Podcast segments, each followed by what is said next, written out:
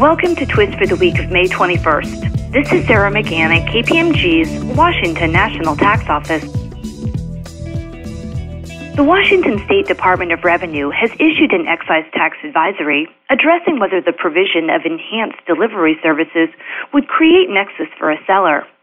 While mere delivery of products by a common carrier or mail would not create physical presence for the seller of the products, the provision of enhanced delivery services by a seller or its representative will generally create substantial nexus for the seller.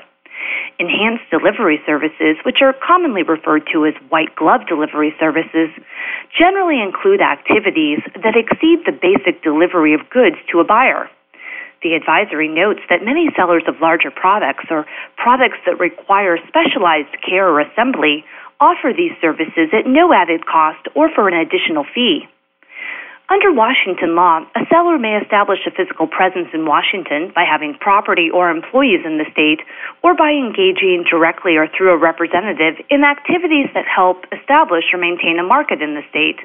Enhanced delivery services, in the department's view, support individual sales by encouraging customers to purchase products that require these types of services and ensuring that customers are satisfied with their purchases.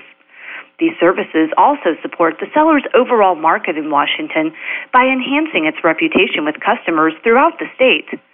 As a result, these activities are significantly associated with the seller's ability to establish and maintain a market for its products in Washington and are sufficient for a finding of nexus on the part of the seller.